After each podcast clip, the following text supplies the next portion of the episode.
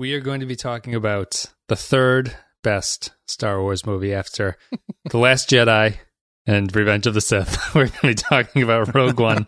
That's what they call an introduction. My name is Wes. I'm joined by Kling, Dave. Dave, how are you? Long time no see. Great. Great. How are you?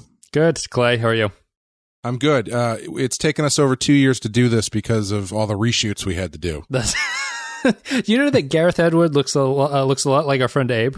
Have you ever looked at? Does Gareth? he really? He, no. he kind of, he kind of looks like him in, in a uh, in kind of a a general sense, I suppose. With a, but yeah, I was looking at uh looking him up. He's apparently wow. I okay. I can see it a little bit. Well, it, it probably depends on the picture, but his his Yeah. Wikipedia picture certainly uh, A little, Abe. I a think. little bit. The first one I saw there actually. Oh yeah, this this first one right here. He looks a lot like. Oh, just like him. Yeah. yeah, we're going to be talking about Gareth Edwards' Rogue One: colon a Star Wars story, which is Mhm. almost like a Christmas story. It's a 2016 American space opera epic directed by Gareth Edwards. Screens, uh, screenplays by Weitz and Gilroy from a story by John Knoll and Gary Whitta. Produced by Lucasfilm, distributed by Walt Disney.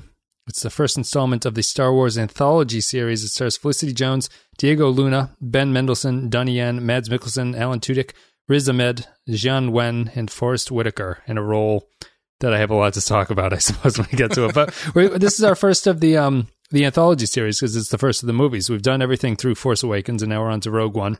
I had never Mhm. seen this one before. You guys have seen it. yes. Yeah. Uh, we, we both saw it in the theater, right? I saw it in the theater. Yeah. Yeah. Yeah. I I haven't seen it since then, and so I was really interested to watch it again because uh, coming out of it the first time, I thought it was good, but I thought it was uh, it, it kind of the last hour or so really kind of uh, wipes your mind clean of everything that came before it. But I actually found it really rewatchable. I was surprised. I didn't think it was going to be, but I, I thought it was. Dave, what'd you think? What was your You what was ju- your your initial uh, your first watch back in 2016 when you were a, a young pup? I saw it at like the my, I guess most hatred for Star Wars. It came out after Force Awakens, but before Last Jedi. Yes. Uh, yeah. So I was real down on Star Wars, and you opened by jokingly saying it was the third best Star Wars. I would say it's the fourth best Star Wars, and I'm I'm going to stick to that. And I walked out of the theater thinking that too. I also saw this one without kids first. It was just me and my wife on a date. Um, so I, I feel like that's less incentive to like it, but both of us walked out of the theater and I was like, that, that was really great. Well, I, I can't wait to tell the story about seeing The Last Jedi with your kids, which is one of my favorite stories, but we'll save that for the next episode. You you just went home, David had great sex. You're like Star Wars is back, baby. Did you see Tarkin? Oh my God, did you see Tarkin? I um I actually do think this is the best uh third best Star Wars actually after um after not the two that I mentioned, but after New Hope and Empire. I think this is uh easily into a third place for me. I had never seen it before uh watching it last night. Um I really like this one. I think it's um I think it has problems. I think it's an interesting mix of like what Star Wars does really well and really badly, and I think that they really they flesh things out nicely in this one. And I was um I guess the the main takeaway for me is that it feels like I guess the big problem for me besides like the character work, but on like a story level, is that um I like how they flesh it out. I like how this is like a rebel story as opposed to a Skywalker type story, and you get like a sense of how the universe uh, is treating people in terms of the rebellion and what the rebellion is like. And so they turned it into this kind of like war movie where it's kind of Vietnam with a lot of like guerrilla tactics and it's kind of World War II and things like that. And where you're running into like the buzzsaw of like the German war machine or something like that. And It starts in like Mogadishu and ends in Hanoi. Right, exactly. It's a it's a real it's a really globe globetrotter thing. But I think that the the problem with that is that it's all kind of stuck in the Star Wars universe still. So while I while I, I really like the depth of what they try to do, and I think the ending is really fantastic. At the same time, I have this fundamental problem of like, what is the Empire doing? in this universe? Like what what is the what is the empire's goal? Why do all these people work for it? Like what's the theology of the empire? And i don't know if that's a good place to start but that's kind of my the tricky bit i had about this movie which is like it's trying to go for this like really realistic war story but at the same time it's stuck in this fairy tale of star wars that's holding it back a little bit. Well, what's interesting is it kind of it, kind of brings to the forefront the problem with the Empire across the board, which is they only seem to be able to know how to tell stories involving the Death Star because there's the only thing that we know the Empire wants to do is build the Death Star. Blow Yeah. up planets. Yeah, that's it. There's no like politics involved.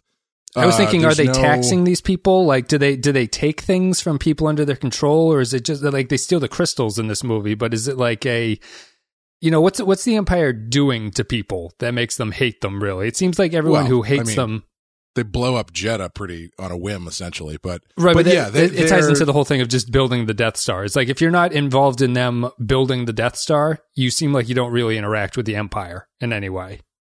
Yeah, it, which is explains why it's shown up in one, two, three, four of the nine movies.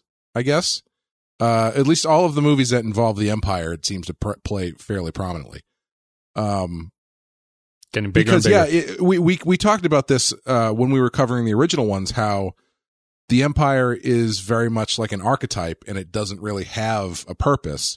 It's just sort of it's the bad guy. They're doing bad guy things, and when you try to open it up, then you have to figure out what the Empire does, and it seems like they haven't really ever figured that out. It's just well, as long as it's Death Star related, people will understand that they're up to no good. I guess. yeah. So one thing I really like about the movie, and I'm going to tie it in, um, is it assumes that you've at least seen New Hope, and Mhm. if you haven't seen New Hope, it doesn't give a shit explaining anything from a New Hope. It is it just you go into it and it assumes that you've seen it, and I think it makes sense. Like the whole plot of the movie revolves around if we're going to get back to the politics, the argument happens in A New Hope between Leia and Grand Moff Tarkin when she says, you know, more the the tighter you grip, the more systems will slip through your fingers. And Tarkin says, "Fear will keep them in line. Fear of this battle station." Mhm. And that's like where you're going. Everything else is just assumed, right? Yeah, that's the driving political force behind the whole plot of Rogue One. Yeah, and it does. Uh, I you know they they they surprisingly don't explain a lot about from from New Hope, but they explain a lot of everything else because the first forty minutes of this movie is essentially just exposition.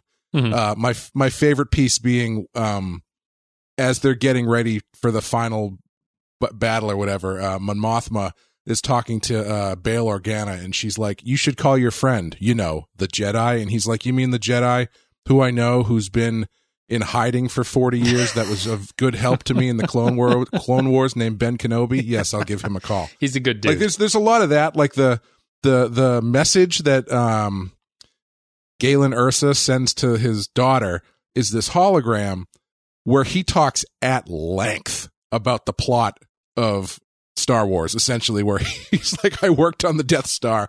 I built a, a failsafe device in the middle of the Death Star that you can only get if you shoot two photon torpedoes. Oh, sorry, wrong one. If you sh- shoot Proton. proton they are they proton is that They're what they protons, are yeah, proton protons. man wars trek photon proton if you shoot two proton torpedoes down the exhaust pipe that's you know it's it's a lot of a lot of um exposition yeah. but oddly enough it's a lot of exposition but the world building is actually i thought it was actually pretty well done Yeah.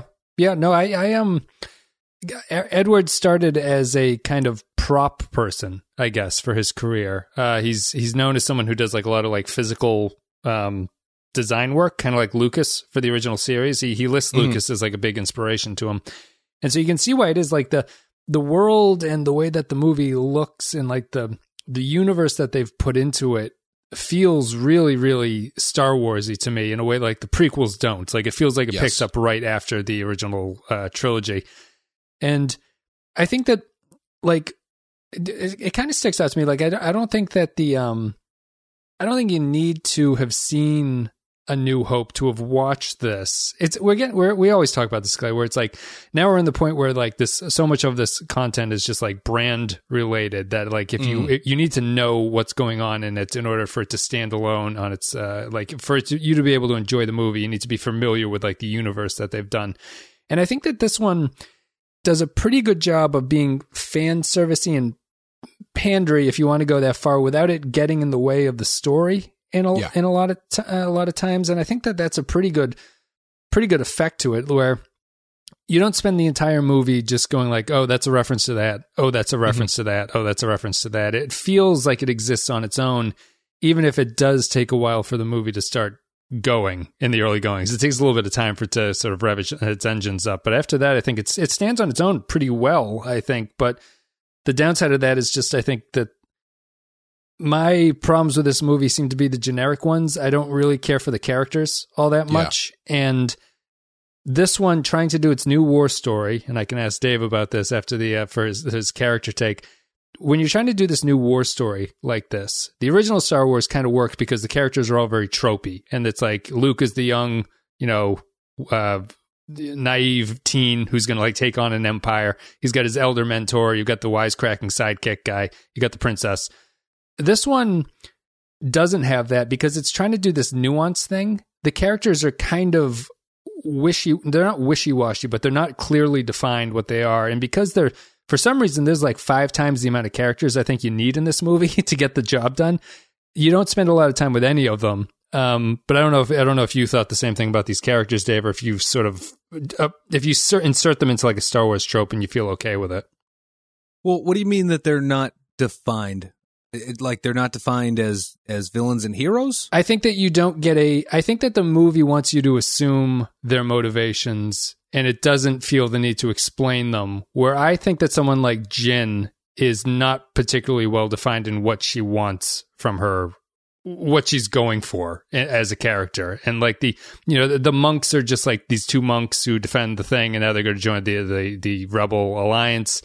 They have lines about like we're also the bad guys the rebels are also bad guys. Like everyone does bad things every once in a while, which is kind of a neat spin on it. But it doesn't feel. I don't feel like the movie ever gets into any of that because it's, stuck in a Star Wars. That's actually that is actually United States foreign policy now. I think right. Everybody does bad stuff. well, I got to say that when when I saw it for the first time, and you know, every time I rewatch it, like I, I get my boner in the first fifteen minutes when they have that scene where Cassian um, finds the informant, and he learns, and then you know he he ends up shooting stormtroopers, and the stormtroopers are are gonna come, the alarms go off. And uh, the the informant says to him like, "Oh, I can't climb my arm" or something like that. Mhm. And uh, he shoots. He says, "It's okay, don't worry." And then he shoots him in the back.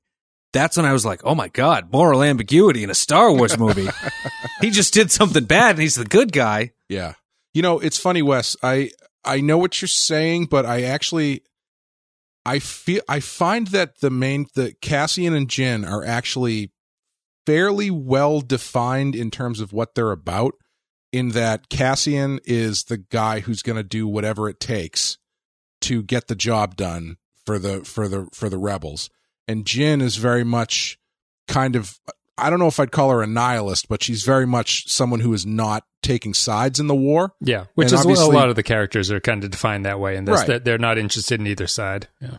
and and obviously the changes they go through is that Cassian realizes that I don't know life matters or something I guess but uh and Jyn decides to take a stand and blah blah blah blah blah the weird thing is so they're fairly well defined actually but it's very much a one sentence definition and they don't they're just kind of boring like they they have the one thing that they do until they do the other thing and that's pretty much it so you've kind of got them going through the middle of this movie and it's they're just kind of floating along and they've got the stuff with the dad and whatnot but all of that's i don't know if that stuff totally works for me but like the uh There's a lot of characters in this movie. there are so many Sure, characters like the definitely. saw Gerrera stuff yeah you should go into that because It's not that- correct. Well, I that want whole sequence it was, uh, the brain squid i think they could have taken the brain squid out of the movie Oh, I love the brain squid. I thought that was such a good addition to Star Wars.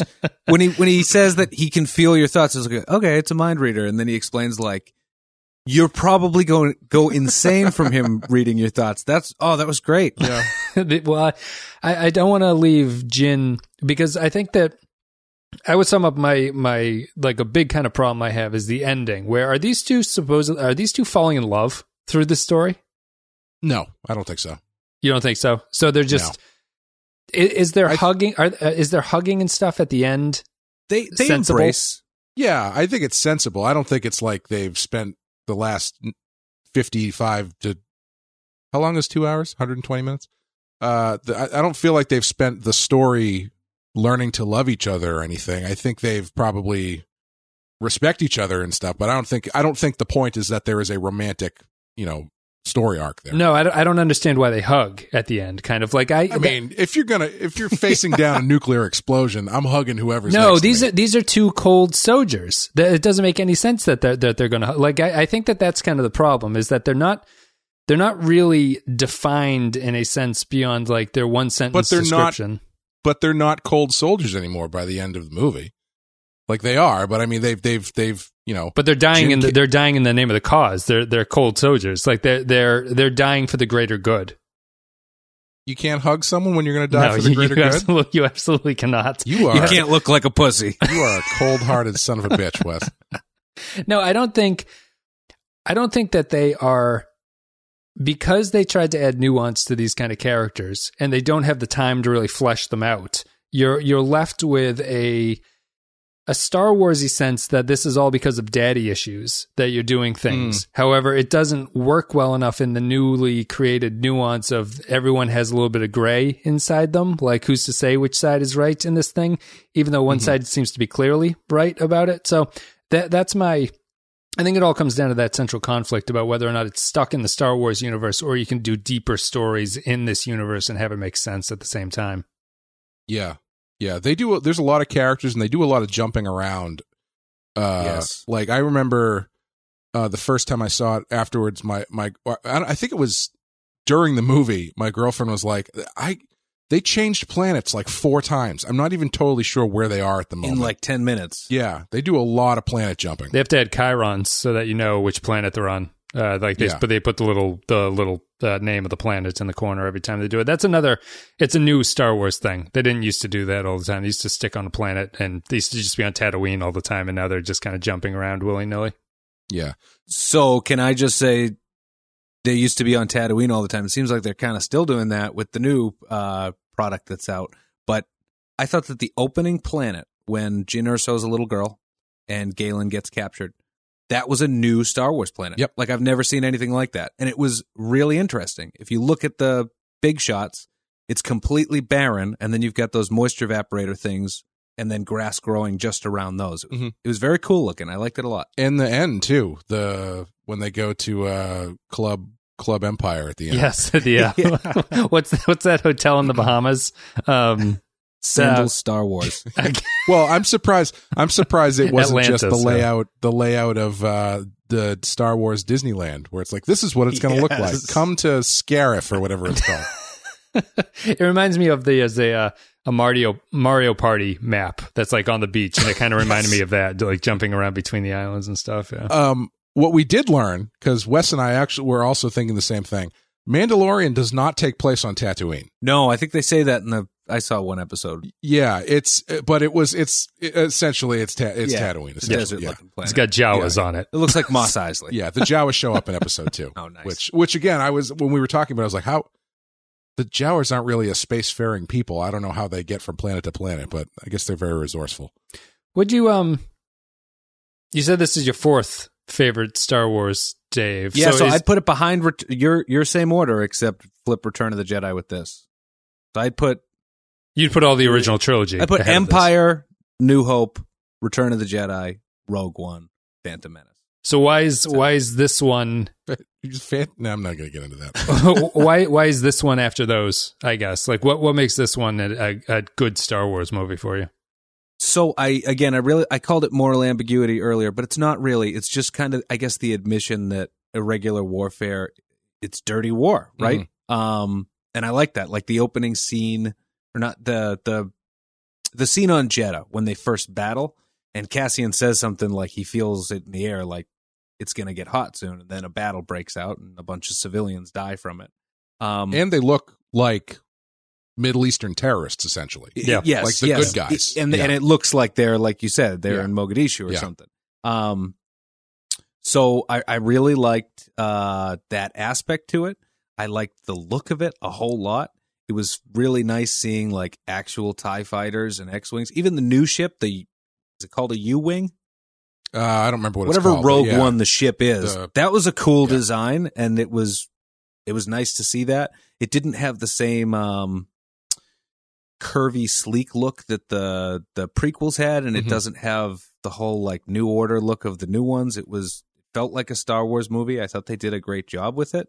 Um, Uh, nothing really pissed me off. I guess. Unlike the prequels and the new Disney series, Yes. nothing. I didn't. Nothing made me mad. You know well, what? Yeah, go ahead. Well, I was going to say the thing that I think is the is the is the highest sell the biggest selling point for this is that they take familiar Star Wars stuff and they present it in a really engaging, interesting new way. Like that shot of the Star Destroyer, like sitting on top of Jedha, just floating there. That that shot's amazing. And there's a lot of stuff like that where they'll they'll give you a really a really beautiful shot uh, or sequence involving stuff you're familiar with, but it's just used in a new way. And it doesn't feel like they're using it just to use it. Like, uh, what was it? The ATST shows up in Jedha. And it's not like, oh, yeah, great. They use it. It's like, oh, yeah, I guess they would have other practical uses aside from just Ewok warfare. Yeah. Like, those are part of the arsenal. So it makes sense that they would show up in certain places. The first shot you see of the Death Star when the shadow Oh, of the so moon or whatever is So good. passing over it and it comes into the light. That was awesome. It's because they, they they hit you with it twice too. Because they do this. They, they, that sh- shot starts with a star destroyer coming out of the shadow, and then the star Right. uh, Death Star shows up, and yeah, it's that's that's probably the best shot in the movie. That's really really, Really great. good.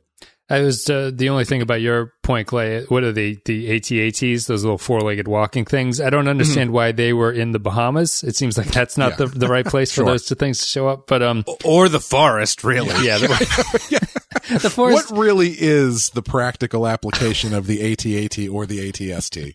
just to be up high shooting at things, making. Uh, It was some defense contractor just ripping Oh, the yeah. empire off. Yeah. That's what, I These will be great in the snow. Great in the snow. I really like this movie because the main thing that I take away from it is that I have never, throughout all of the other Star Wars movies, ever felt that there was any kind of like fear of the Empire. That I think Yeah. that this movie really gets across pretty well, even though I don't understand the motivations of the Empire still. At least in this one, it does feel like you, when you're removed from the Skywalkers and the Jedi and stuff like that, it does give you this sense of this is a real world where the default power setting is not Jedi. You know what I mean? Like Right. when you see Yeah. when you see a Jedi, and particularly when you see Vader in this, it actually lifts the power thing up a little bit. Like you understand why these guys are impressive or why they're dangerous. But when you're stuck with these humans just kind of running around under the shade of the Empire, it feels um it feels more lived in in a sense. Like this is kind of Mm. where the prequels went wrong, where they didn't. It's that became too much of this the soap opera about the Jedi. This feels like the Jedi are just something that lives on top of this world, and a movie like this gives sense to me about why some people they insist in the other movies that people have not heard of the Jedi, kind of, um, Yeah. because you get the sense that they don't always just walk around and you're not constantly looking at them. You have this sense that this is a world that you might live your entire life without running into somebody with a lightsaber. Now, I know Wes, you're not really that much of a Star Wars person, but I, I would say uh, Dave and I probably are more than you are. Um, how do you guys feel about? Does it work mainly because it is a nostalgia boost because they are using old stuff as a uh, compared to new stuff, or does it work because they're using that old stuff in a in a way that is actually actively satisfying for the story they're telling?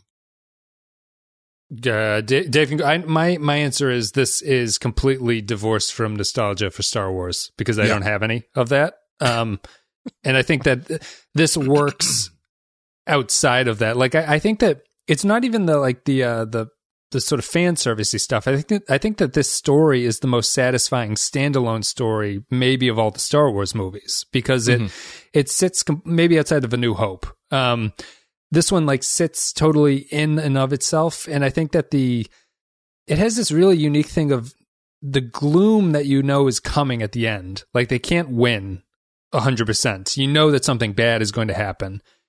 Adds a different flavor to the feeling of like what this fight is all about that you don't get in the other movie. So I think that it really just stands on its own and doesn't need the nostalgia to power it across the finish line. Yeah, Dave. Yeah, that question's too hard for me to answer for the opposite reason. I have too much nostalgia for Star Wars, so it's tough for me to separate it and answer that honestly. I'd like to say that the story works on its own, Mhm. but I will say this. It was the first Star Wars movie my wife had ever seen. Oh, really? Yeah, Melissa had never seen any other ones. And when we walked out of the store, the movie, I said I loved it, and she was like, "Me too. That was a great movie." So All right, all right. Yeah, yeah, yeah. it's. I just I, I think it's really I liked it because it's so different from the other movies in a lot of really great ways. And what are the other anthology movies after this? Solo and That's it. that's it. Just solo because okay, so it's solo this did not do well. okay. So the last. yeah, and and Solo to me feels like it would have a harder time fitting into this because of how important Solo is to the original trilogy and everything. Um, you would probably be right from what I remember. Yeah, so this one is just I think that the the ending act of this movie is the most emotionally affecting of any Star Wars stuff. Like as as, as guys, you know, the prequels fuck up everything. You think the prequels should be loaded for this kind of emotional resonance with like Anakin Yeah. and Obi Wan's final climactic battle. It doesn't because they, everything falls flat on its face for that stuff. But this one of just the rebels fighting in a horribly undermatched battle where they're slowly getting picked off and dying throughout the whole thing, and you understand the stakes, and this is real like thematic uh, or this is real like narrative tension to what's going on, and you want the timing to work out for them, and then they all die anyway. I think it's just like it's really. It's really satisfying in a way that the Jedi can't get across because the Jedi are kind of cartoonish and that and it ruins that effect. But I think it works really well here. I guess I guess the ending was totally reshot too, so who knows uh, what the original one was. But I like the ending that they ended up with. I loved it. I thought that the the best death too was the droid. Like Yeah, I, I almost cried when the droid was he say he's yelling at them to climb, The and he's droid- like doing his job right to the end. It was great. the droid has, I think, the most convincing character arc in the entire movie. He's my favorite droid. He's my favorite droid out of all Oh, the droids. definitely. I think. Yeah. yeah. Um, well, so what? Uh, not C three PO. Well, or I mean, Original BB three BB-8 movies C three PO. I will yeah, take C three PO. BB-8 is cute too. Yeah, um, yeah. The the uh, uh, the thing the thing that really separates this, I think, from the other movies is that your um final act of your normal Star Wars movie is like is just Wagnerian opera, you know, where you've essentially got you know people the, the, the fat ladies up on the mountain singing and and you know you, people sword fighting and shit. Yeah. and it's really it's really big and it's really like the emotion of it is really big. Oh, you're my father, but you're the most evil thing in the universe. You've cut my hand off. Blah blah blah blah blah. This is a lot more personal and a lot more ground level. So I think it works in a completely different way than the other ones really do. Um, and it allows for it, it allows you to see, you know, even though you're seeing in these other movies in the first three, well, I guess all of them, you're seeing people die. And Wes, we talk about this as uh, as far as like the Dominion War goes on Star Trek and stuff. Even though you're seeing people die in the the action of the war, you're not really spending any time with these people. Like you're not spending time with Porkins before he gets blown up in the X-wing, or you know whoever else. Uh, Wedge. Does Wedge survive? Wedge survived. Wedge survives. Um, sure, they're people, they're casualties, but you're not spending any time with them. This is the first time you really spend time with people who fucking die. Yeah.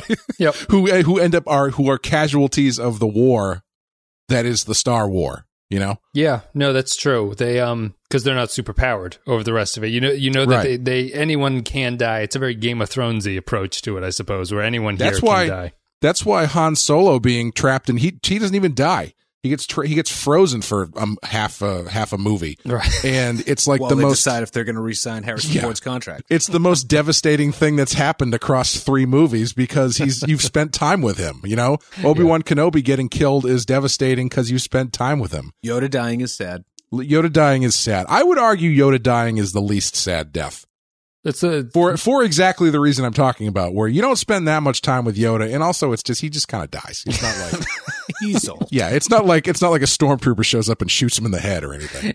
he doesn't- he he, he can't uh, self terminate, and he asks Luke to, to do it for him or something. like um, yeah, I do. Do you either of you know what the original ending was for this? Like, was it drastically different? Does anyone know?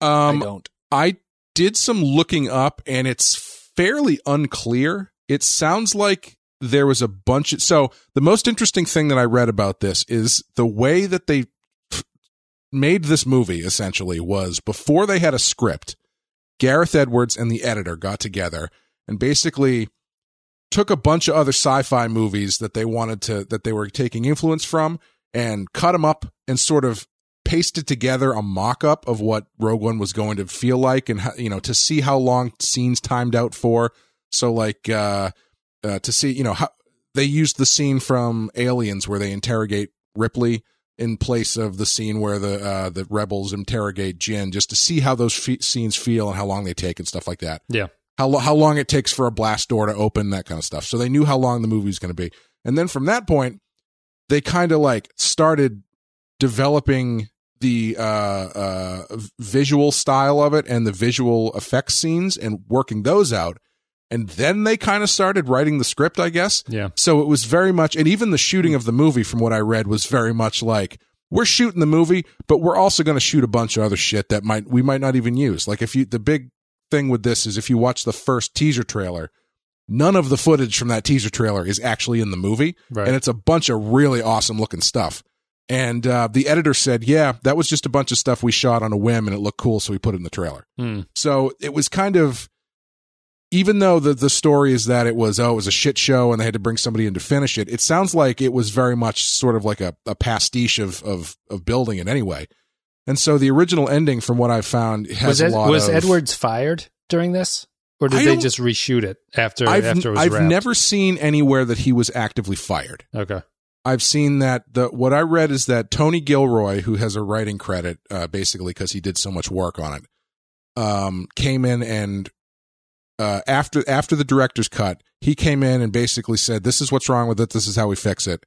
Wrote those scenes. They went out and shot them, and he was in a directing and or assistant directing capacity, so he did a lot of work on it.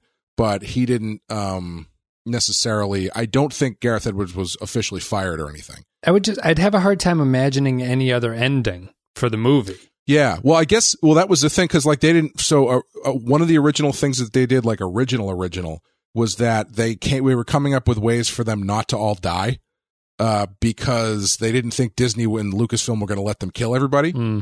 and so they had a, a, a sequence where I think they get out on a transport or something, and they get off the planet. Um, and then there was a different sequence where they get out off the planet, but they're being hunted down and Cassian Andor sets off a carbonite bomb and freezes everybody. Ooh. yeah, it was there was some really stupid shit. And there was there was one instance where um what the fuck is his name? Uh the bad guy. Carrick? Carrick? Carrick, yeah, or Carrick or Nerrick or something like that. Close enough. Uh Ben Mendelsohn. Uh somehow Krennic. survives Krennic. Krennic. Krennic. He somehow survives the Death Star blast and is like trapped under rubble and then Darth Vader shows up and chokes him to death. Ooh. Yeah. So it's like it sounds like they were they were trying to thread a bunch of needles to try and please a bunch of people, and then Tony Gilroy came in and said, "Well, no, you ju- you got everybody's going to die," and so they they kind of and there was a lot of running. Like originally the uh the place they get the plans from and the trans the the word I'm looking for um the the big tower the uh the with the satellite dish on it yeah, satellite dish. those were two different places, so they had to like run across the battlefield to Yeah. get to that other place, which is really awkward action wise. So it was just a lot of like um, streamlining stuff. I think. I, I mean, the, the running kind of feels to me like that is what Force Awakens would do. Like that, that's Mm. that kind of a Star Wars movie where it's like you know, because the characters are running in the, that a lot. Well, like starships are shooting movie, at them yeah. and things like that. So, I that adds to like the childish kind of like adventure story feel of Mhm. those movies and i think that this one's different it's just it just feels more adult which is ridiculous to say because it is a fairy tale for children but I, it- it's like i can't imagine an ending where none of these characters die because the entire point of the movie is to you know to like do the right thing sort of like Mhm. they don't really i wouldn't say that this movie is like particularly uh, heavy-handed with its themes, or that it thinks like the theme is the most important thing that has to get across. But it is a sacrifice for the greater good in a way that the Star Wars, the other Star Wars movies don't really do that because it's more of a battle to the death between the light side and the dark side. This is the the grayness of this just comes from the fact that it's it recognizes that neither of those are going to win for this cast of characters. Yeah, yeah. Sacrifice is not at the top of the list of things in main mainline Star Wars movies generally. No, No, that's out of yeah, like you know, Keno- uh, Obi Wan sacrifice or de- letting himself. Yeah, get cut but in half. even- That Even dude who took the A wing into the Super Star Destroyer, man. That's one example. Yeah. Yeah, I what do um, you know what I think the one big mistake is in this movie? Outside, What's well, the, this is this is kind of a sarcastic one big mistake, but the one thing that I when it was over, I was like, that's the one scene I would have cut. I would cut all Vader scenes up until his final hallway appearance. Agreed. That Vader scene, watch especially watching it now, that Vader scene on Mustafar, it feels really tacked on. Which one's Yeah. that? The one where he just chokes out Krennic? Yeah, where he goes where Krennic goes and like asks him about his promotion Yeah, just, does the Emperor like me? yeah. Uh, we've been talking for 36 minutes and we haven't talked about Krennic much. I thought he was an awesome bad guy. He's Yeah. he's he is outside of Vader. He's probably the strongest bad guy. I think. Um, He's definitely he's definitely the most uh layered. I think. yeah, la- everybody else Yeah. ends up being well, I do really like Kylo Ren, but we'll say I Oh, like sure. the Emperor. I mean, if we're talking about bad Sure, guys. yeah. It remains to be seen where Kylo Ren's going to end up, but uh, but yeah, Krennic is is for not solid. being a He's- Sith yeah. apprentice, for not being Yes, like a, yeah. a Sith guy, he is probably my favorite non-force using villain He's- that the series he's has. he's what General Hux should be Yes. instead of just a fucking cartoon. Well, Yes. but but Krennic has Krennic has this nice undertow where uh, Tarkin has taken his glory from him. It's like he Right. has a Yeah. he has this weird, um, not weird, but he has this layer that a lot of Star Wars villains don't have, where he's actually been wronged, and you could potentially feel sympathetic for him if he wasn't such an asshole. Like he has Yeah. a a little arc that rides a, a narrative underneath everything, and it's unusual because most of them are just like fire the weapon, do this, uh, that kind of stuff. But he's he's deeper than that. He has some sort of deep seated um, insecurity about his position. He wants to meet the emperor all the time. He wants everyone to Mhm. tell the emperor about what he's done, and so he's he, he's fascinating. And the performance is really strong too. Mendelsohn's really excellent as that guy.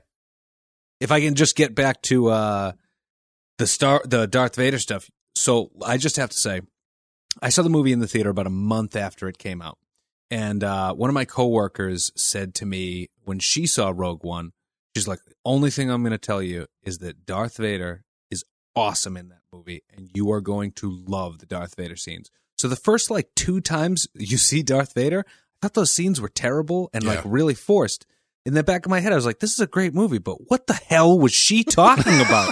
and then the and then it happens at the end. Yeah. Which also not in the original script. That was a thing that they added later. great addition. Yeah. Well, it's Yes. it's so the, the that ending is so strange because it is just a tag onto the movie. It's mm-hmm. not you. You don't have the Vader scene where the character, the main characters are running from Vader as he's kind of doing this, and I I don't know if it is better for worse or not doing it. I kind of like the fact that it's just these random rebel soldiers Oh, who are trying to stop him, but at the same time, it feels weirdly unnecessary in a way to tag it on and then to have that horrible uncanny valley um princess leia at the end which we have we'll, we'll talk about in a little bit but i don't know uh, you guys thought it was fairly effective for a tag and you you wouldn't want to include vader in more of the actual movie itself No.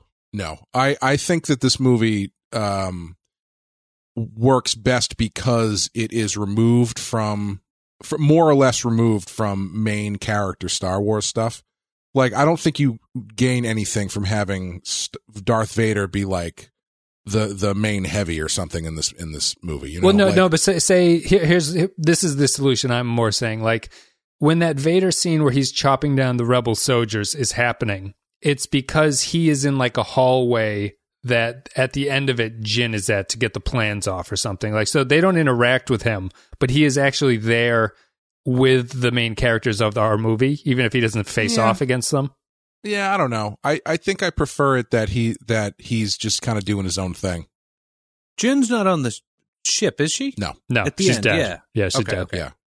But i'm Yeah, saying think- like vader would go down to the planet or something like that I- yeah. See, I, Yeah, I I'm think, glad they didn't do yeah, that. I think that feels that feels too forced. I, I think uh, having having those things just be separate and have the events of events of the story involve uh, Jyn, Andor, and Krennic, and then yeah, the the Vader thing is very much like a uh, you know for for as much as people whine about fan service.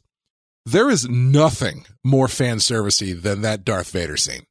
Mhm. Because like you said, it's a tag. There's no reason it needs to be there. And it's it's awesome. It's awesome. It's awesome. You can't watch that and go and like, you know, poo poo it because it's fan service. Well, So I, it's- I would say it does add something. It adds to what I was talking about earlier, where you see the the difference in ability between Jedi and Sith and normal people. Like because I don't think we've seen Vader do anything like that up until that. no, in- never. in the and that's why it's awesome. Right, Yeah. yeah. I mean, that's that g- kind of goes to in line with what I was saying before, where they take uh recognizable Star Wars stuff and kind of present it in a new way, in a way that you haven't seen stuff before.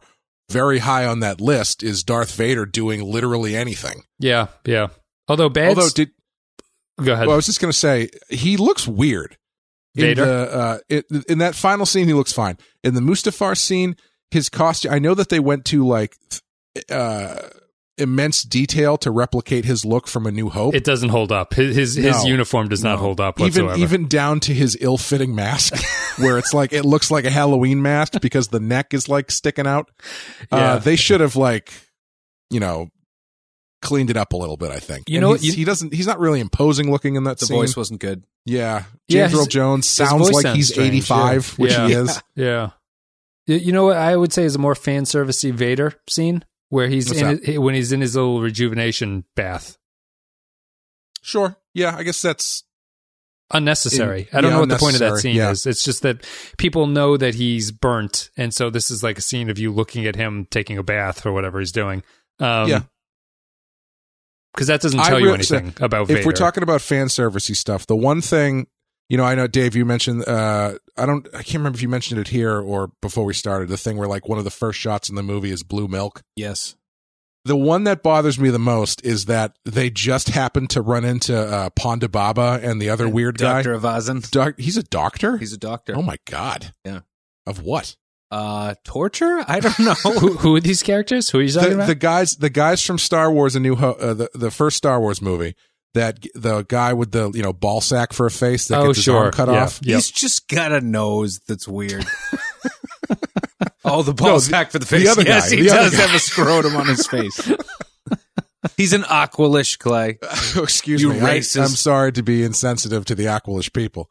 Um, but the, like those guys, that's just completely random. Yes. You know these faces. Yes. You know these Yeah. ball sack faces. They don't dwell on it though. That that They only don't. lasts It- about eight seconds. It wasn't and then as they're bad. gone. But it you're wasn't right. as bad on rewatch as it was the first time. it I was think because it just stood out so much. Like of all the people, Right. It was forced. because they have to get from here to Tatooine in like a day and a half. We're Oh, gonna oh. see them in twelve Star Wars movies, so he can say by A New Hope he's wanted in twelve systems. Yeah. That's there you go. Yeah. Oh, speaking of that, well, it's like not the Robert Ory of Star Wars. Yeah. I, I feel like they have a real loose concept of distance in this movie because after after um the after the fight at Jedha when they hook up with uh uh Saw Gerrera's people they walk from J- uh, Jedha the city to Saw Gerrera's place which looks like it's about 200 miles in about 10 minutes. Yeah. and they do that again later um when when they're at the uh the planet where Jyn's father is when they're setting up to kill him. And it's like Andor is at least 200 yards away if not more and he makes it over there in like 5 minutes. So I guess you know movie movie stuff you know whatever you give you know but it's it's the same as um Discovery, right? Where the the pace and the scripting of these movies has amplified itself so much that they have to planet jump all the time. So you you can't deal with distance in any kind of like uh realistic jet- way. in the Jedha thing, you, you run into a problem because Saw Gerrera has to be on Jedha. Your people have to go to him, but they have to be far enough away from the city that they don't instantly get destroyed when it gets Death Starred. Right. So they have to be like, they have to be able to see it across the ocean because, you know, I don't know if you noticed, Dave, but there was no observable curve on that planet. um, but You saw it from space. Star Wars does the lie. that's true. okay. Yeah. Can we talk about Saw Gerrera? Sure. What a pointless character with a bizarre performance attached to him. Yeah, that's definitely the performance is definitely like I got to find something to do here. And what's he supposed to be? He's supposed to be a shitty loved it. version of Vader. He's supposed to be like a rebel version of Vader, where he's like this clunky I- robot guy. I always took it as it was supposed to be like sort of the um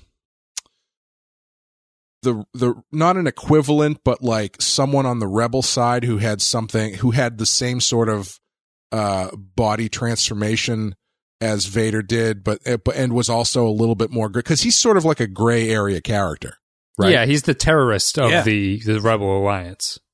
yeah So I I loved I loved the character and I loved Forest Whitaker. I thought he had a real weird performance and I thought it worked. But in my so Mon Mothma, we haven't talked about her either. Mon Mothma was great. I really liked seeing her. same same actress doing the voice from the original movies No kidding. I believe so Oh, that's great. Yeah. Um, I liked her a lot, but she describes Saw Gerrera as somebody who is not rebel affiliated and they've gotten in a lot of trouble.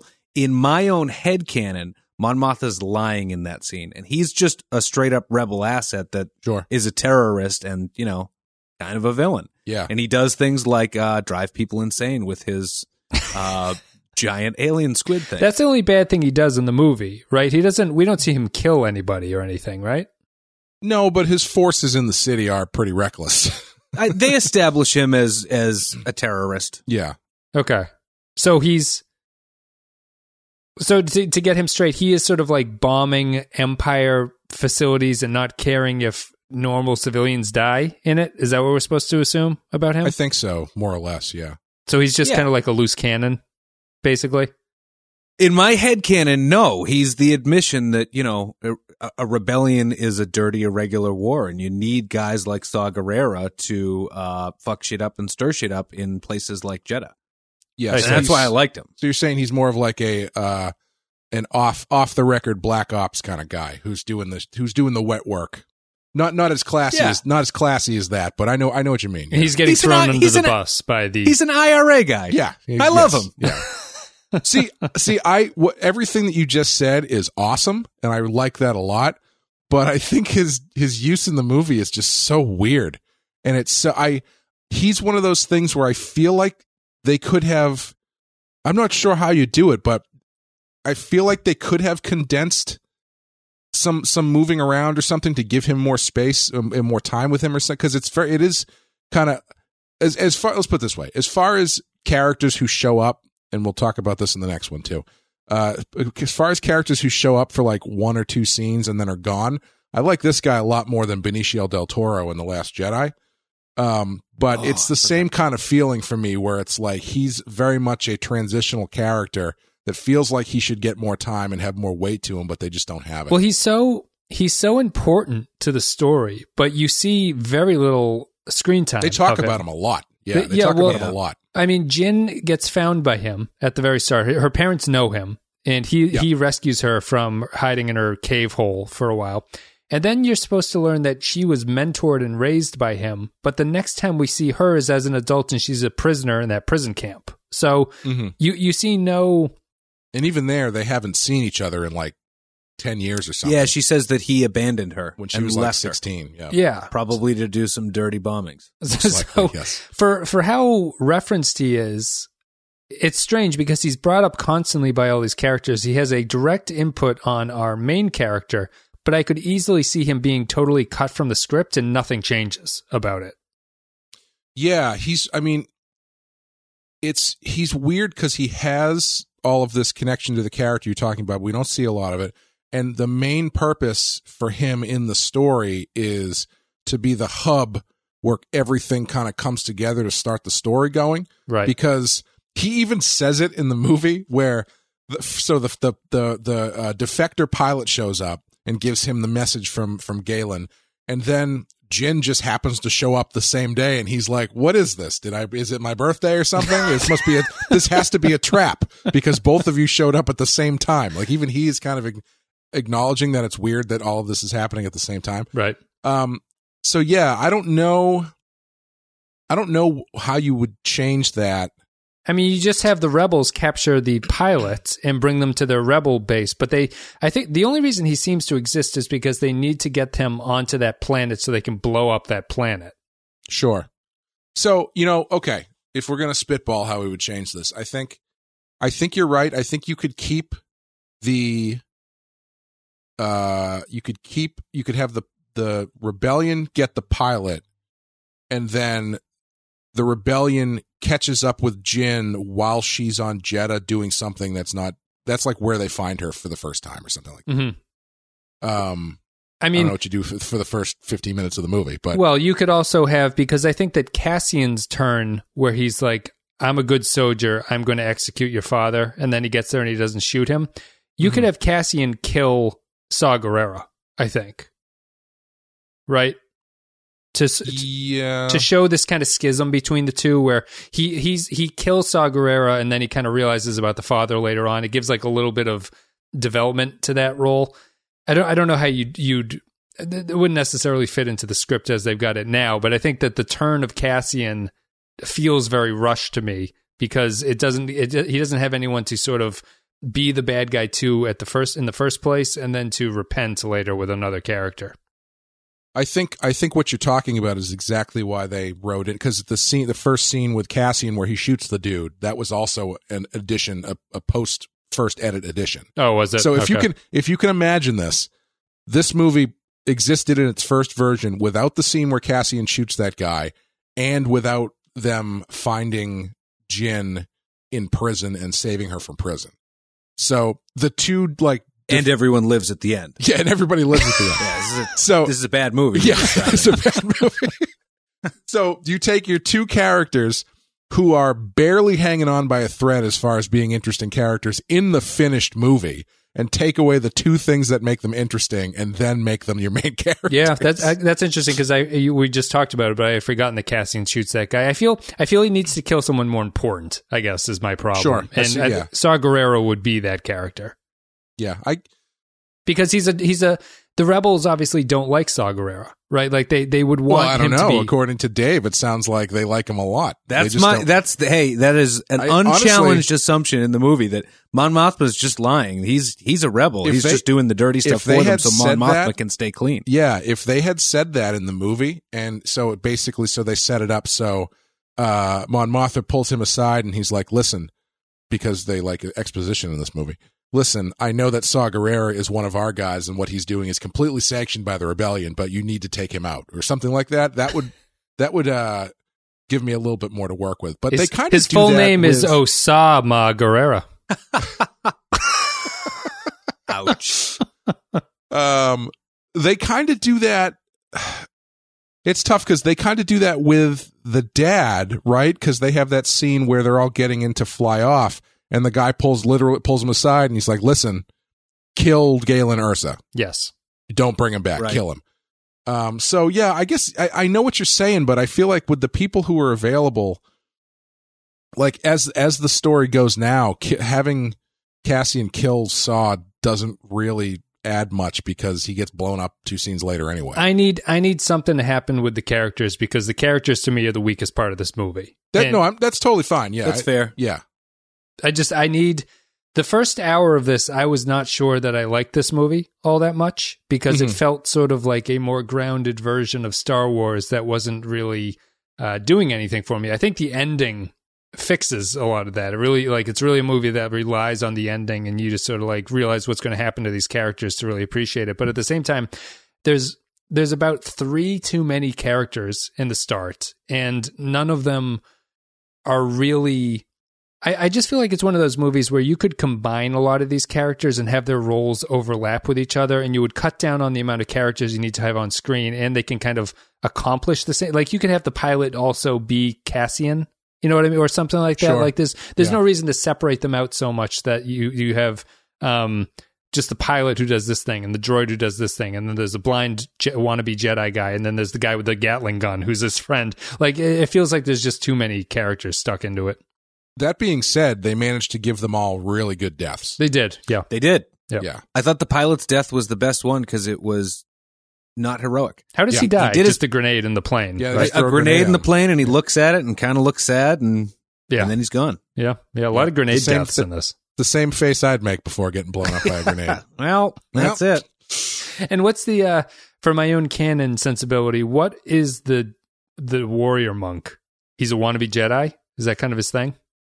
That's a new. That's a creation of Rogue One. yeah Is it? So, okay, one thing that this movie does well, that I think that Star Wars as a brand does well, is not trying to do science fiction per se proper. Yes, correct. They set up a, a a world and they give you throwaway lines. Like even from the first three movies, how you travel in space is throwaway lines. Sometimes they call it light speed, sometimes they call it hyperspace. It's it's for the fans afterwards to create. And I think that's why Star Wars is partially so successful is because the world, the greater cinematic universe that you can build out of it has all these loose ends that you can do what you want with. Right. Mhm. Like assuming that Saw Gerrera is a character that they never explained, right? Yeah. But I think that's what they did really well with these Jedi or pseudo Jedi Yeah. is they they give it to them. They're they're protectors of the temple. We know that the Jedi are somehow connected to the temple because they built their lightsabers out of the same kyber. Yeah, the, the Um, crystal that powers everything. It's like the dilithium Exactly. crystal of uh, Star Wars. Yeah.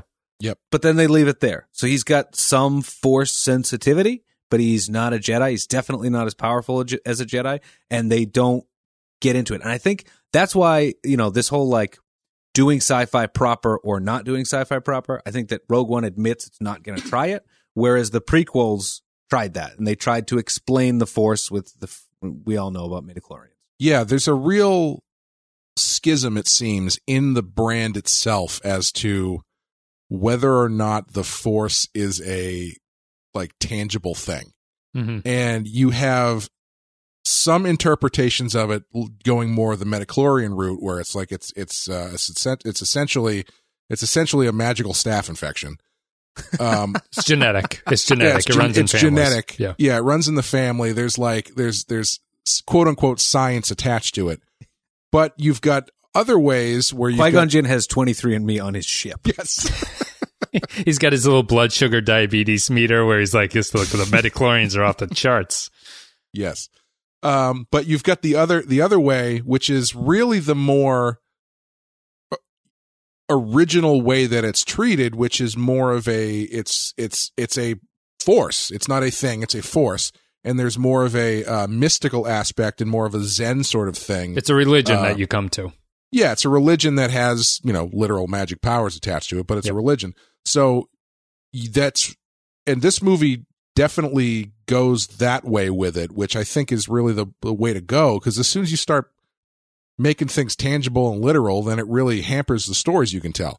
And when you've got a character like the, these monk dudes who are, like you said, Dave, not Jedi, but they're definitely involved somehow and they're force sensitive. And well, one of them is the, and one of them doesn't even believe in the Force anymore. The- yeah, they said he was like the the the most uh Devout. yeah, devout celebrated monk and then all of a sudden he's not anymore. I want to know more about that story. Well, right, and they just leave it loose, Yeah, right? Yeah. Wait, here's my question to you. If you give the blind monk a lightsaber, is he not a Jedi at that point? Um Like what I, I have a problem where I feel there needs to be a kind of defining line between the Jedi and not being a Jedi. So for me, what I kind of like about the midichlorians, as ridiculous as they are and nonsensical I, as they I are, knew you were going to go there. is that they do they do give this hard sense of there is a definite thing to be a Jedi. Like there's a definite you you have to be this thing in order to control the Force, and it's not just kind of like a religious awakening that you can have that you can all of a sudden become a Force user. Like it seems like you're born with it or you're not. And to me, in the fantasy world, that seems more like it's appropriate for Star Wars kind of thing, where it's like some people just can. But the original the original sensibility of it correct me if I'm wrong, seems to be like more just if you if you accept it like this blind monk did, if you just like embrace the force, you will be be able to become a user of it. And I don't know if that works for me as well. I think that's the assumption in Rogue One. I would assume, and I'll push back a little bit because, like, does Luke Skywalker ever become a Jedi? You- Um, you want a clear definition, but in the first three movies, it's not clear whether he's a Jedi or not. He is decidedly and definitely not a Jedi through the first half of Return of the Jedi. mhm. And then you can make the decision, like, is he a Jedi Then after there's the that? scene where he's like, "I did it. I am a Jedi," and the emperor, the emperor's like, "No, you're fucking not." I want to see some signed paperwork if you're going to start calling yourself Yeah. a Jedi. Yeah. You want a certificate, yes. I mean, I mean, that- some I'm credentials. just, I'm just remembering how silly that is. In the in the middle of this battle for the universe, he stops to go, "I I did it. I'm a Jedi like my dad. And the Emperor's like, hey, over here, guy. No, we're not done here yet. Yeah. Yeah, I Yeah. I don't I don't I don't have a problem. I, I like the I like the idea of a character who's kind of like trying to be a Jedi but can't actually do it. Um and I, I think that you can approach his death scene as a symbolic, like maybe he's not using the force, he just wasn't getting shot. Um but here here's my question to you before we head out here. Was there a bigger mistake in the prequels than trying to retcon or say that the stormtroopers were clones of one of the most elite bounty hunters in the universe? Has that ever backfired? Is there something that backfired more than trying to make that connection where it, it's your thing, Clay, about in your sequel, you can either have more of something or make the one thing more powerful?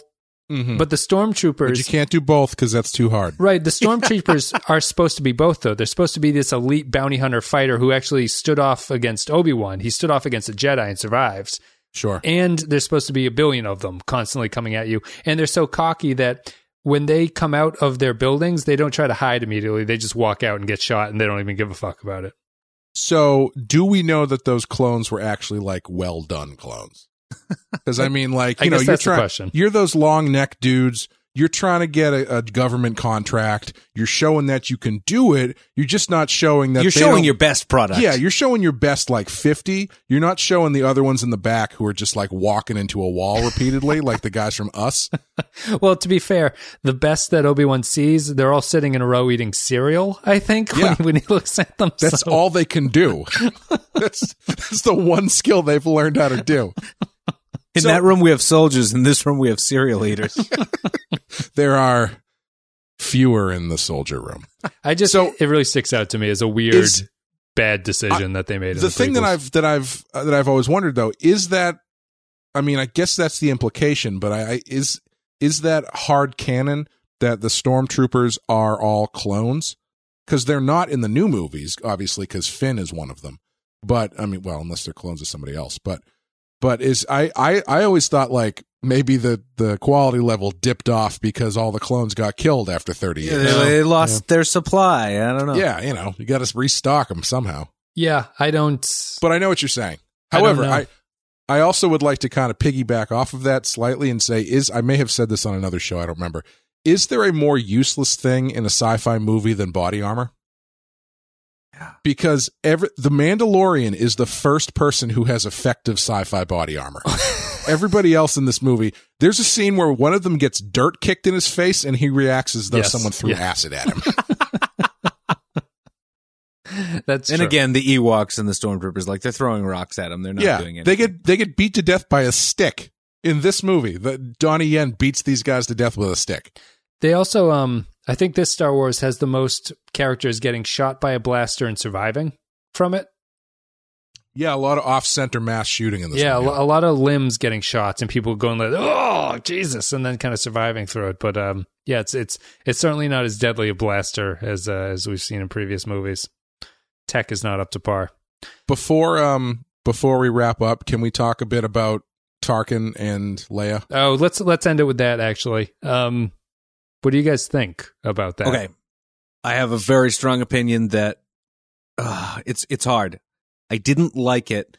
Tarkin was the first time you see it, and it felt and looked exactly like a dialogue scene from like a Fallout style RPG game. Yeah. where he's talking, and I was waiting for like him to just stare at you and start blinking, and four dialogue boxes to pop up, and you pick. Yeah, As he's sta- he ca- he kind of like moves in a wobble as he's just standing Yes. there on the screen. Yeah.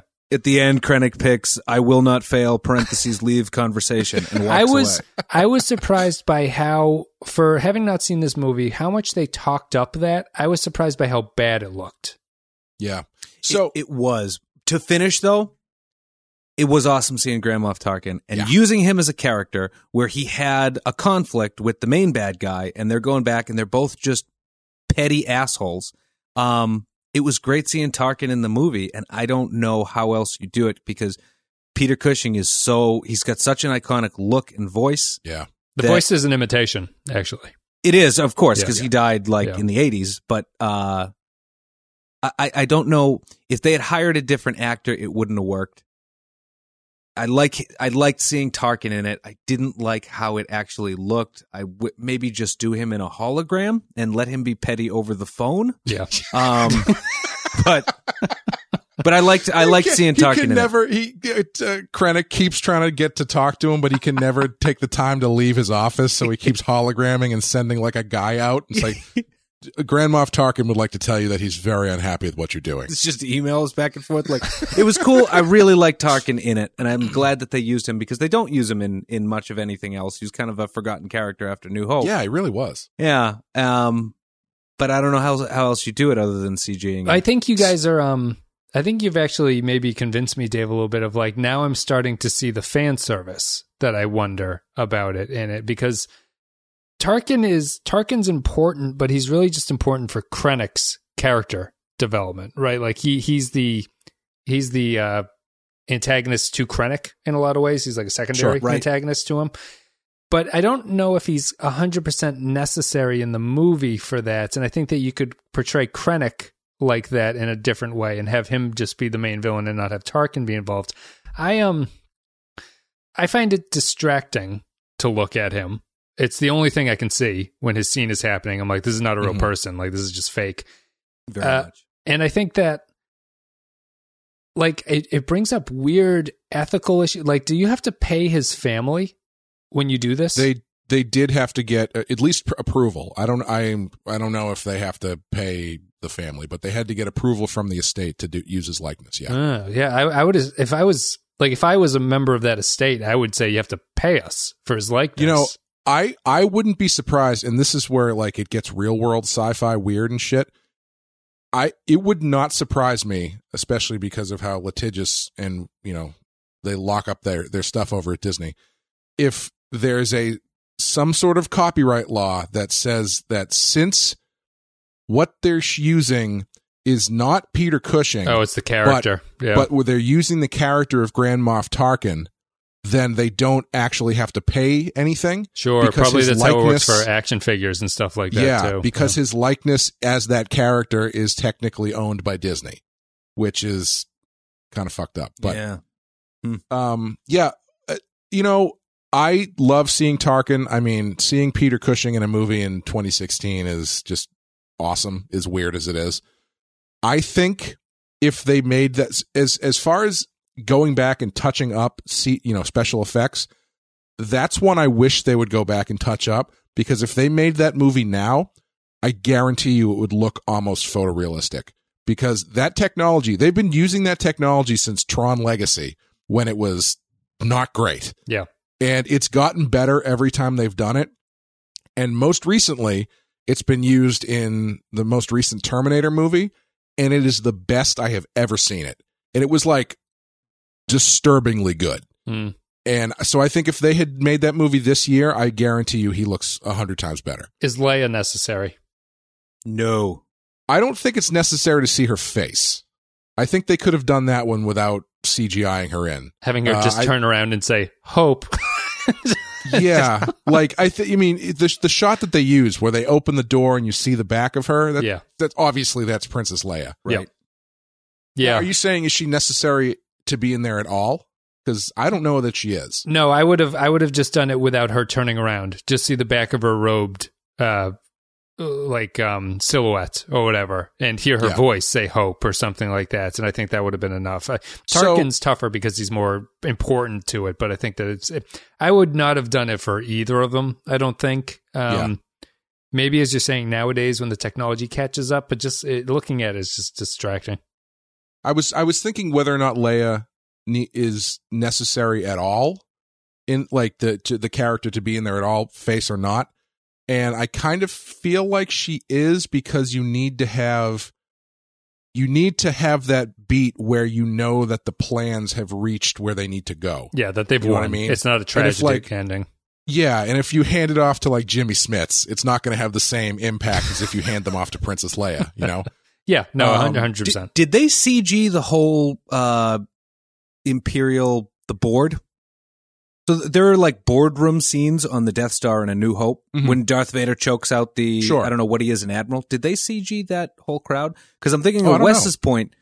whoever Darth Vader chokes out and he says, "I find your lack of faith disturbing." That guy, that guy could have taken the Grand Moff Tarkin character role, and you wouldn't have had to CG him. You could get a different actor because Oh, I see what you knows what that guy Yeah. looks like. Yeah, Yeah. I but see that again. I think the reason that they used Tarkin is because he is more or less shorthand as to what the stakes are, Yes. right? Because it's the same. He he kind of serves the same purpose as Princess Leia, where it's like as soon as you see him, you know who he is, who he's working for, and why it's a big deal. Whereas if it was Oh, Krennic going up to like the next guy in line, which is just another guy in a black hat, it doesn't quite have the same punch as if it's Grand Moff Tarkin doing it. Interesting. I see. I see Tarkin as the character who matches the trait about. Um, these are characters who go to extremes. To do, he like Saw Gerrera is Tarkin's analog, I think, Mhm. because you know that Tarkin is going to be the one who doesn't hesitate to just blow up Alderaan or something. Sure. Like he's that character. Where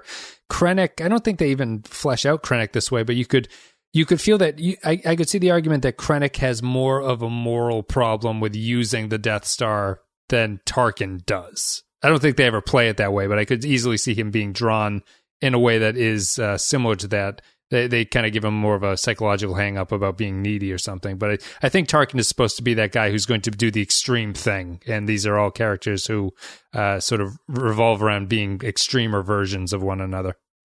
Yes, but the opposite of like Saw Gerrera. So as you said earlier, there's kind of a theme of selflessness on the rebel side, and it's just the opposite with Krennic and Tarkin, where they're both just uh, careerist people that Yeah. are trying to get themselves to the top. Yeah. So there is a juxtaposition. You're right; they'll do anything for it, but where one side is selfless, the other side it's just bureaucrats trying to get to the top. Right, right. Mhm.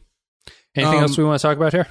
Well, I, I would just want to ask. So, this this movie is a prequel to Star Wars Yes. in the same way, even more literally than the the prequel trilogy is. Why does this work?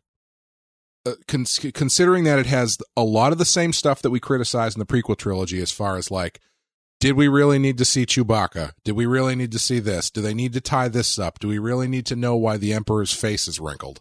Which is, I'm I'm dying on that hill. Is the stupidest thing they've ever explained. Why does Rogue One work, but the prequel trilogy does not? Rogue. It's smarter. I Yeah. think for me, Rogue One is it's a smarter movie, and we had talked about just like the sci-fi aspects of it. It it knows that it's a Star Wars movie and doesn't Yeah. try to be more than that. And I think George Lucas, with his prequels, tried to be a little more than that. Yeah, he, he tried to tie everything up and make a complete enclosed story, a closed system kind of story where Star Wars shouldn't be like that. yeah, yeah. Yeah, it's it's weird that after you have the original trilogy and you come out with something like Rogue One, you could say that you could say that Rogue One is actually kind of a failure of a movie in that it doesn't try to do anything different with Star Wars. It just kind of like it, it does a little tweak to it, but it feels more like Star Wars than the prequels. What's Mhm. funny is that Lucas tried to do something different with the prequels, but he fucked it up so badly that everyone's like, "This is just this is just awful." Where it's almost more artistically unusual and artistically ballsy to do what Lucas did with the prequels than anything. Oh, 100%. 100%. Yeah. And one thing that you know, I'll give Lucas credit for, and I kind of learned this after we were doing our podcast on this a couple years ago, is Lucas didn't really listen to the fans. Everybody complained Yeah. about Phantom Menace, and he kind of gave the finger and was like, "No, I'm going to do it my way," Hmm. which is really good. And as we start talking about the Disney sequels, we're going to see that doing the opposite can be worse. I think Yeah. uh, when you listen to the fans and react too much to your own criticism. Um, but another reason that Rogue One is better than the actual prequels, the acting, Yes. flat out. I, I mean, I, it, it sounds like Yeah. a stupid answer to Clay's question, but I, th- I just think they're better movies. Like almost every aspect of it, like the cinematography, the acting, the scripting, Yeah. is just a better version than what the prequels I think- were. I think Rogue One might be the best looking Star Star Wars movie, movie there is. It, Yeah. It's beautiful, and like the way that they, you know, again, uh, this is it's it it looks really good for this reason, but there's also a bit of a nostalgia thing to it as well, where like they match the look of the original one so well to the to the point where they even cut in footage from the first movie during the the the X-wing scenes, and it it's seamless. Hmm. Um, it, and uh, they yeah they actually found um unused dailies from the uh, from A New Hope of the No uh, kidding. yeah, and so they they cut in those, and they actually brought in Gold Leader to to do uh, a little bit new dialogue to to, uh, to go over it because he No was still alive. Yeah, um, but yeah, I think it's I think it's beautiful as far as like compositionally, not even just like uh, uh, photography wise, just like the compositions in this are amazing. Um, the look of it is great. Everything feels really lived in, and it's so weird that the prequels it took me a long time to realize why they look the way they do and part of it is because i mean maybe this is headcanon for me i don't know but i always assumed that the prequels look the way they do because they're supposed to be pre-empire so everything is supposed to be nicer looking. Yeah. you know a little bit more upscale and classier and and and uh, not as rough and, and and grungy. Um but it is so antiseptic in those movies that it's it, that plus the amount of CGI that they use really makes you m- creates this huge distance from being and also the terrible acting creates this huge distance where you can't it's really difficult for me anyway to latch on and care about these characters in the way that you're supposed to. Whereas in the, in Rogue One there's barely any character work and by the end I'm like fuck man. That Jedi monk. Why They have to kill the droid. yeah, the way that he looked at that grenade, man, it's just it says it all.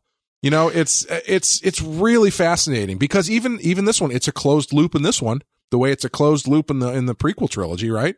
Yeah. You know, they they uh, prequel the prequel trilogy comes almost as close to tying up things as, uh, as this does, where like it ends with um Jimmy Smits taking the twins on the ship. What the what's the name of the ship? Jimmy Smits is in Rogue One too, and we didn't Yes. talk about that. That is a completely, completely needless. Uh, sure scene. is but he does uh, but he does do the linkage between like uh because him that's leia's stepfather blah blah blah blah blah Sure. and also i did i do have to say if you're gonna do a callback to the prequel trilogy he's not the worst one to do Sure. You know, you know, But- you know, you know what my prequel callback would have been actually Wh- what's that when they're uh, at the end and they see the nuclear explosion going off, and Jyn and uh, what's the guy's name, Cassian, Cassian. are there when they're they're laying on the beach. You should say, you know what I hate about sand. Gets everywhere. just completely blow him up. Um, but like the, the trilogy, the, the prequel trilogy ends with Jimmy Smits on the ship, which is uh, what's the name of the ship from the that Leia's on at the beginning of the Tantive four. or something like that. Yeah, they Yeah, they rebuilt four, that yeah. to because they're trying to you know close that loop as much as possible, and Rogue One actually closes that even tighter and does it better, uh, because it is not as forced as it is in the prequels, which is just like it's the most forced closing of a loop I've ever seen in my life. But yeah, yeah. No, I um, I really like this movie. I, I wouldn't say I really like this one. I I, enjoy, I like this one much more than I thought I was going to. It surprised me by how well it sits in the like the pantheon of Star Wars movies. I think for me, and um, I'm slowly being convinced that Star Wars can exist outside of the Skywalkers. I don't know how well it can exist outside of like the Force and things at this point, but I think you can certainly exist outside of the Jedi and the the Empire and the Emperors and stuff. This one has the Empire in it, but it was stuff like the Mandalorian and uh, just like the baby steps that this one took away from that kind of material. Uh, I think there is room for it to to go in that direction. I was I was skeptical about that, but I think there is uh, potential for it.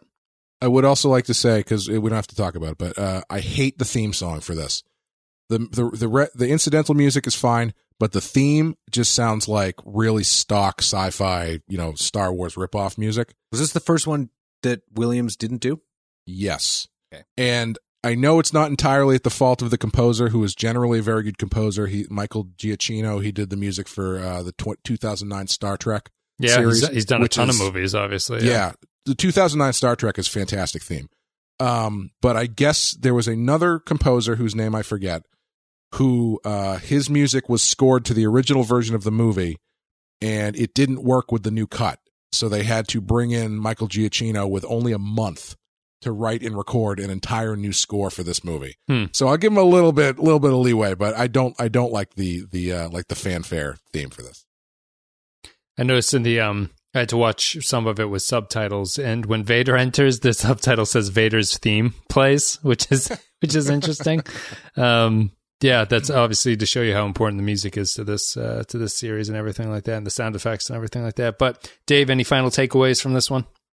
No crawl in the beginning. We didn't mention that. It was great. It kicked right off. Yeah. Right Do on they the head planet. fake It you? shows No, they don't even, right? They no. they, It No. just Yeah. it, it shows an establishing shot on a planet because I think all Star Wars movies start in space I think so. Yeah. after the crawl, but there's no crawl, and then it just goes right into the story. Mm-hmm. Um, and seeing that in the theater, that was the first. I was expecting an opening crawl, Hmm. and that they didn't give it to me uh, got me a little excited. It got me going. Yeah. Also, we didn't even talk ta- uh, again talking about using familiar stuff in new ways. We didn't talk about the Hammerhead ship, which was fucking awesome. Oh my god! Yeah, that was great. it was amazing.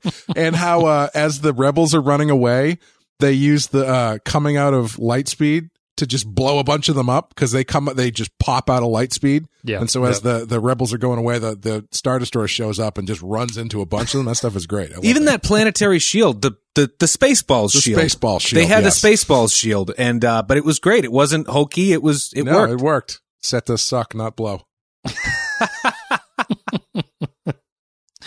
I think that's it. We're done with uh, Rogue One, a Star Wars story. I think our next one is it's is the next one Last Jedi. It is right. It's not Yes. Solo. Next one's Last Mhm. Jedi. So everyone's very anxious for our thoughts about Last Jedi. Can, w- after we finish Solo, I think the three of us should go Blow our brains out. opening opening weekend to the new one and podcast from in the theater and just really annoy everybody who's So- there. a live show. That's okay with me. yeah, we're done. Uh, thank you very much, guys, for listening. Thank you for supporting us. We'll be back with uh, The Last Jedi, which will be the next one, and then Solo, and then it's Rise of Skywalker after that. So thank you very much for listening. Dave Clay, thank you very much for talking about Star Wars. And we will uh, be back in a couple weeks, I suppose, with the next one. I'll say that, and we'll have to stick to it. So see ya.